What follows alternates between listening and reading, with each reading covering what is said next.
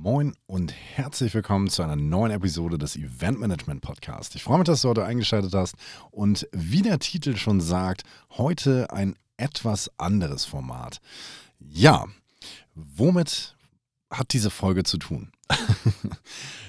Das Wort Arbeitsbeschaffungsmaßnahme werde ich mit dieser Episode neu definieren. Ich wünsche dir sehr viel Spaß und los geht's nach dem Intro. Du möchtest wissen, wie man professionell Veranstaltungen organisiert? Der Podcast für Veranstalter und die, die es werden wollen. Mit Banu Dior, der Eventmanagement-Podcast. So, herzlich willkommen, hier geht's auch schon los. Ich würde mich freuen, wenn du diesen Podcast abonnierst, bei Apple Podcast mir eine Rezension hinterlässt, sodass dieser Podcast auch etwas weiter in Sachen Reichweite wachsen kann und weitere eventbegeisterte Menschen von ihm erfahren. Also, Arbeitsbeschaffungsmaßnahme, das war eines der Buzzwords, welches ich in, der, in dem Intro verwendet habe. Und ich werde dir jetzt mal eine Geschichte erzählen, die sich vor einiger kurzer Zeit während der Corona-Krise ergeben hat. Und zwar war es so, dass eine, ein Kunde von mir, der wiederum eine Agentur ist, der wiederum für ein großes Modehaus ähm, tätig ist, wo ich auch für tätig war, ähm, mir einen Auftrag verpasst hat. Also einen Auftrag, bei dem es wirklich ganz, ganz simpel nur darum ging, mit einem Transporter von Hamburg in zwei Filialen, von dort aus nach Berlin in zwei Filialen und von dort aus weiter nach Hannover zu fahren, um dort dann ebenfalls in einer weiteren Filiale In-Store-Promotion-Maßnahmen aufzubauen, gegebenenfalls umzusetzen. Dieser Auftrag war relativ einfach, relativ spontan, habe ich glaube ich schon eine Million Mal gemacht in der Vergangenheit und äh, ich dachte mir, besser als nichts, machen wir das doch. Und ja, diese Einfachheit hatte einen trügerischen Schein. Mehr dazu jetzt. Also, als allererstes bin ich natürlich in Hamburg gewesen, wo ich auch herkomme, wo ich das Fahrzeug auch aufgenommen habe, ausgeladen habe, aufgebaut habe in zwei Filialen ohne großartige Probleme und Herausforderungen. Und dann ging es auf der Autobahn in Richtung Berlin. Man muss dazu sagen, es war ein Freitagnachmittag, der Verkehr war natürlich relativ doll vorhanden, also eine hochfrequentierte Autobahnnutzung, falls dir das was sagt, heißt Stau. Ähm, Ich fuhr also dann kurz vor meinem Ziel Berlin, war ich in einer Baustelle, die insgesamt zwölf Kilometer Länge hat und urplötzlich verabschiedete sich mein Fahrzeug mit einem ausgeschalteten Motor und einer Warnleuchte. Wie das auch manchmal im Leben passieren kann, dachte ich mir dabei nichts, aber da ich zurzeit siebzig Kilometer pro Stunde fuhr, war das etwas unschön. Und nicht nur unschön, sondern das war tatsächlich auch in einigermaßen in einiger Hinsicht äh, gefährlich. Deswegen äh, ja, bin ich dann quasi durch eine Absperrung nach rechts ausgewichen und habe dort das Auto dann vollgebremst und bin dann dort stehen geblieben. Inmitten der ja, unschönsten Situation, die man sich, glaube ich, vorstellen kann. Ähm, das Fahrzeug ließ sich natürlich nicht mehr starten. Ich dachte dann erst, okay, vielleicht ist dann die Tankanzeige kaputt oder ähnlich. Dem war aber nicht so. Ich rief dann einen freundlichen Operator an seitens der Autovermietung, der mir dann sagte, dass er sich um alles weitere kümmern würde. Und dann rief ich die Polizei an, wies sie darauf hin, dass ich ein Verkehrshindernis bin und dann kamen auch quasi erst ein, zwei Streifenwagen vorbei, die sich das angeschaut haben, das nicht als Verkehrshindernis betrachtet haben und wenig später, also ungefähr eine halbe Stunde später, meldete sich dann auch der Pannendienst des Fahrzeugherstellers und da wurde das Ganze sehr kurios. Und zwar war es so, dass dieses Fahrzeug offensichtlich entweder einen Motorschaden hatte oder aber einen Softwarefehler, weil er hatte vorher noch angezeigt, äh, Motor bitte prüfen lassen. Die Motorkontrollleuchte war auch an, während der Motor vorher lief, beziehungsweise dann nicht mehr lief. Und ich probierte quasi alles und der Operator von dem Fahrzeughersteller sagte mir am Telefon, dass das Abholen beziehungsweise die Kontrollierfahrt des Technikdienstleisters von dem Zeitpunkt des Anrufes noch circa drei Stunden dauern wird, wenn es gut läuft. Naja, es war so, ich wollte ja eigentlich nach Berlin, um dort in zwei Läden, die ja bis zwanzig respektive neunzehn Uhr geöffnet haben, ähm, ja, Dinge ausliefern und aufbauen und Leute einweisen. Ähm, mit diesem Timing ging natürlich dann gar nichts mehr. Und äh, daraufhin fragte ich natürlich diesen freundlichen Operator, der aus Süddeutschland kam, wie es dann ausschaue in Sachen, kommt dann wirklich nur ein Technikdienstleister oder ist es tatsächlich ein Schlepper, der mir dann gegebenenfalls auch ein weiteres Fahrzeug bringt?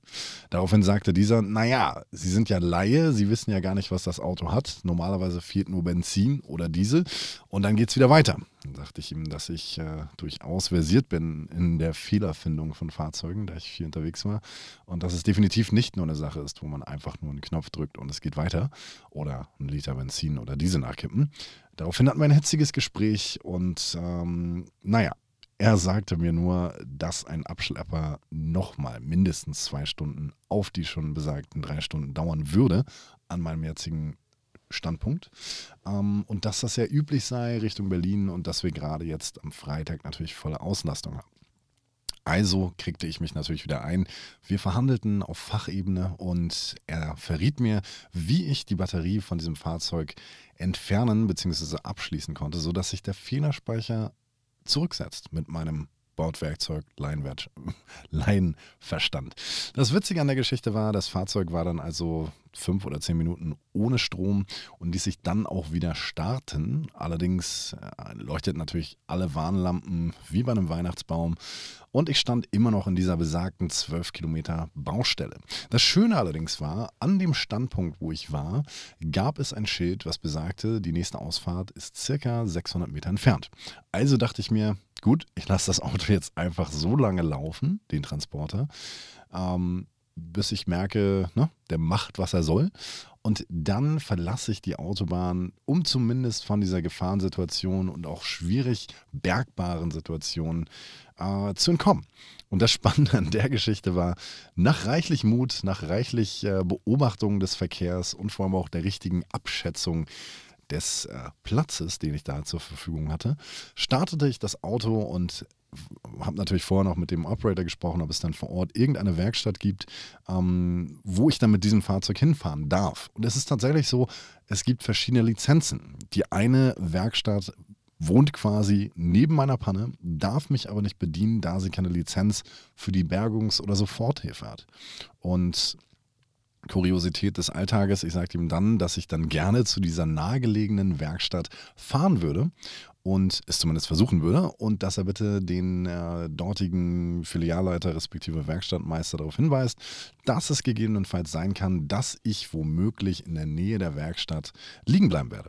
Ich hatte zwei Komma sieben Kilometer zu fahren von meinem Standort, mein Handy sei Dank, ne? Das ist ja alles einfach heutzutage, und genau zwei Komma drei Kilometer bin ich gefahren und dann ging das Fahrzeug wieder auf einer Landstraße aus. Und ich stand da wie Otto, weil dieses Mal ging gar nichts mehr. Weder Warnblinker noch irgendein Signal.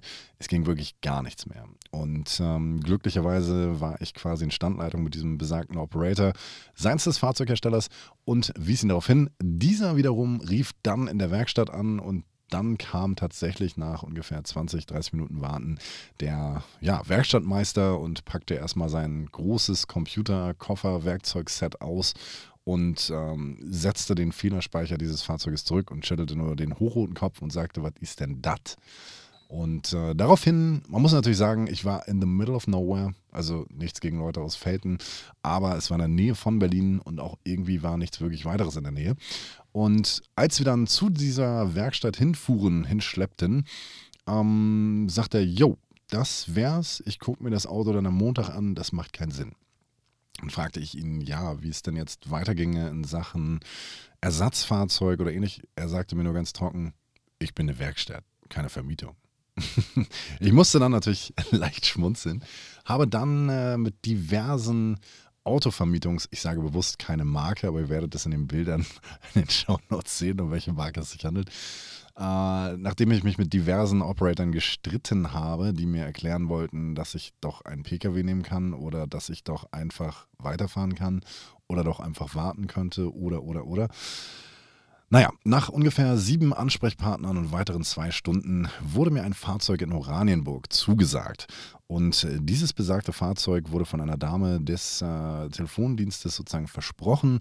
Wir haben extra noch gefragt, ob es dann wirklich auch die richtigen Öffnungszeiten sind, weil es war zu dem Zeitpunkt bereits äh, siebzehn Uhr dreißig und äh, mein Taxi von dem Standort, wo ich war, wo tatsächlich es genau drei Taxi-Anbieter im Umkreis von fünfzehn Kilometer gab, also kein Free Now oder wie auch immer sie alle heißen. Ähm, ja, das war schon sehr sportlich, da bis achtzehn Uhr hinzukommen. Ich habe es dennoch geschafft und das Spannende war, ich stand dann natürlich vor verschlossenen Türen. Die Reservierungsnummer, die ich bekommen habe, war also für die Katz. Also stand ich nun dort und wartete, rief dann natürlich wieder in der Hotline an, erklärte dann noch drei weiteren Personen mein Leid und auch die Situation. Daraufhin wurde ich des Weiteren weitergeleitet und musste nochmal alles erzählen.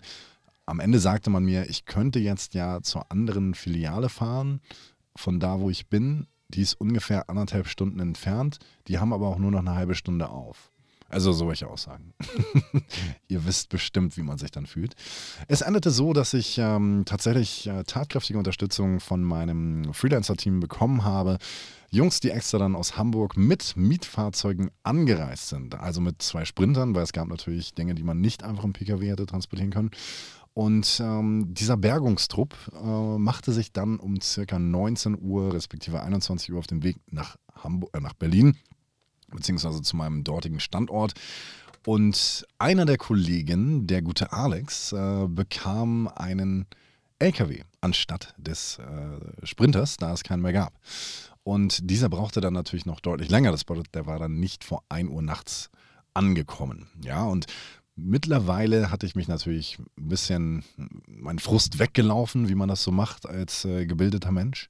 Und äh, ich bin dann tatsächlich, habe ich mich in ein McDonald's reingesetzt, um da dann die restlichen drei Stunden zu verweilen, um natürlich auch auffindbar zu sein für meine Jungs. Und äh, nach ungefähr zwei Stunden bat mich eine freundliche äh, Mitarbeiterin dieses Restaurants darum, dass ich doch bitte den Platz räumen sollte, aufgrund der Tatsache, dass die volle Kapazität leider nicht mehr da ist, aufgrund der Corona-Krise, und dass ich ja schon sehr, sehr lange da rumsitzen würde und offensichtlich immer nur ein Getränk bestellen würde. Ich hatte kurz überlegt, einen mittelschweren Ausraster zu bekommen, entschied mich dann aber doch dafür, die restliche Stunde auf einem Stein zu verweilen, der in der Nähe des Parkplatzes war, zum Gespött der rein- und rausrauschenden jugendlichen, äh, ich will jetzt nicht sagen Autoposer, aber es ging teilweise in die Richtung. Und äh, mein Akku war natürlich dann auch irgendwann leer. Also ihr könnt euch vorstellen, so ein wirklich, was kommt jetzt noch Moment. Glücklicherweise kam Alexei dann und hat mich äh, gerettet. Wir sind zu dem Fahrzeug gefahren, haben ausgeladen. Er ist weiter nach Hannover gerauscht. Ich bin in ein Hotel untergekommen, weil ich gemerkt habe, egal was ich noch tue, es macht einfach gar keinen Sinn mehr. Ich habe dann bis ein Uhr nachts äh, auf meinen zweiten Kollegen gewartet, der mit dem L K W ankam. Als er ankam, hat er mir eine glorreiche Botschaft übermittelt. Er sagte mir, Banu, ähm, ich will dich nicht beunruhigen, aber irgendwas stimmt mit diesem Auto nicht. Naja, als wir uns das anschauten, der Dieselpartikelfilter war dicht äh, und der Tank war undicht. Also undicht, sowas habe ich in meinem Leben noch nie gesehen. Der Tank hatte sich zusammengezogen wie eine Rosine. Und äh, das Interessante daran, daran war, dass er ungefähr alle fünfzig Kilometer mit diesem L K W anhalten musste, um den Tankdeckel einmal zu öffnen, da die Entlüftung anscheinend defekt war und somit äh, die Kraftstoffpumpe diesen Tank so doll angesogen, also quasi ein Vakuum gesogen hat, dass am Ende äh, ja, das Ding nicht nur undicht war, sondern tatsächlich auch äh, sich kalt verformt hat. Habe ich noch nie gesehen. Bilder findest du auch in den Shownotes. ähm, ja, mit diesem besagten Fahrzeug sind wir dann also zu meinem in der Nacht in der Middle of Nowhere geparkten Sprinter gefahren, haben aus- und umgeladen, ladungsgesichert, sind dann am nächsten Morgen um sechs Uhr losgefahren, um rechtzeitig bei den Lädchen zu sein, wo die Aktion geplant war. Und äh, naja, war auf jeden Fall lustig, weil wir dann nochmal zu einer Mietwagen- Stelle gefahren sind, wo wir dann auch gleich abgewimmelt wurden im Sinne von nee, nee, nee, nee, wir haben keine Fahrzeuge mehr, wir haben keine Fahrzeuge mehr. Als ich daraufhin den äh, netten Sach- bzw. Filialleiter darauf hinwies, dass er sich bitte einmal das Fahrzeug anschauen soll, bevor wir weitersprechen oder debattieren, und er dann mitkam und selber äh, leicht peinlich berührt war, ähm, vermittelte er uns eine in Berlin ansässige weitere Vermietung, die wohl noch ein Fahrzeug respektive L K W vor Ort haben könnte, sollte, müsste. Aber genau das wusste er natürlich auch nicht, denn das muss tatsächlich dann von uns selbst vor Ort übernommen werden. Nichtsdestotrotz, wir fuhren dorthin. Und am Ende, ja, habe ich eine sehr, sehr nettere, nette, charmante Mitarbeiterin kennengelernt, die sich äh, der Sache angenommen hat und die auch sehr, sehr kompetent vorgegangen ist und auch gleich Wind aus meinen Segeln genommen hat. Und ich muss sagen, ich muss sagen, ich fühlte mich äh, selten so erleichtert, denn wenn man drei Verträge in der Hand hat, zwei Ersatzfahrzeugreservierungen, die man telefonisch vereinbart hat mit Leuten, die gar nicht wissen, wie die Öffnungszeiten der, einigen, der eigenen Filialen ausschauen. Ähm, da kann alles passieren. Zwischen, man hat Rechnungen auf seine E-Mail-Adresse bekommen, die gar nicht hinterlegt ist und, und, und. Ähm, wir haben uns auf Augenhöhe unterhalten und äh, sie hat gleich mir ein ja, adäquates Fahrzeug gegeben, wo wir dann einfach nur noch den Rückweg Richtung Hamburg bestreiten konnten. Und äh, Alex und ich waren sichtlich erleichtert und freuten uns auf die glorreiche Heimreise von zweihundertsechsundachtzig Kilometern Richtung Hamburg. Und naja, ich dachte und sagte zu ihm in dem Moment auch, dass äh, diese Geschichte bestimmt noch nicht vorbei ist. Und so war es dann auch. Ähm, als wir ja, auf die Autobahn fuhren, gab es eine Vollsperrung. Die Vollsperrung hatte zur Folge, dass wir dann am Ende knapp äh, ja, so viereinhalb Stunden oder so Richtung Hamburg brauchten. Als ich zu Hause war, äh, habe ich mir erstmal ein sehr großes Bier geöffnet, um die letzten achtundvierzig Stunden halbwegs ohne Schlaf mit vielen grauen Haaren wieder auszubekommen.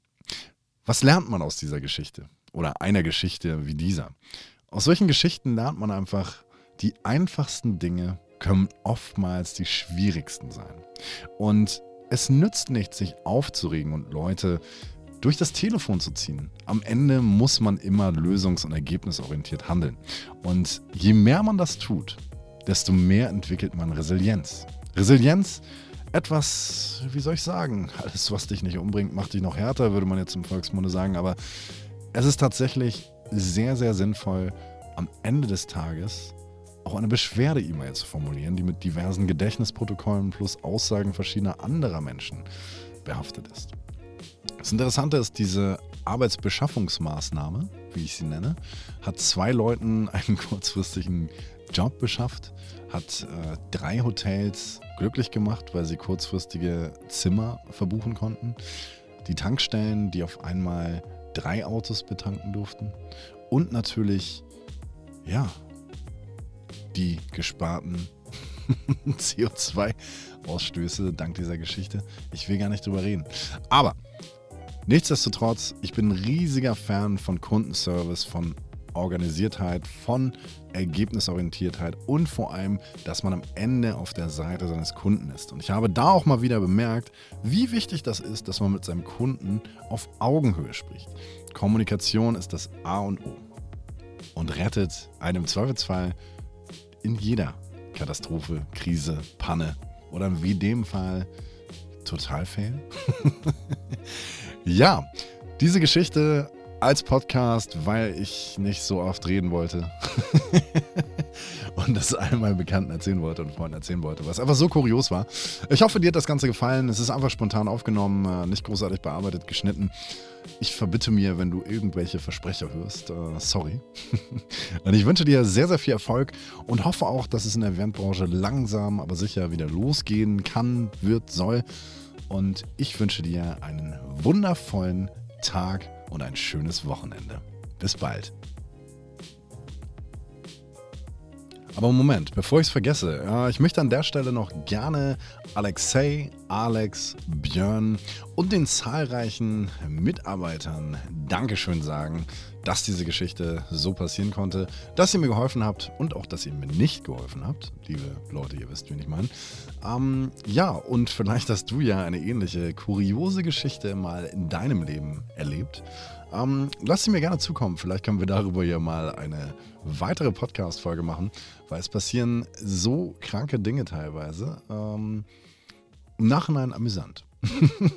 So, jetzt aber ein wunderschönes Wochenende und viel Spaß.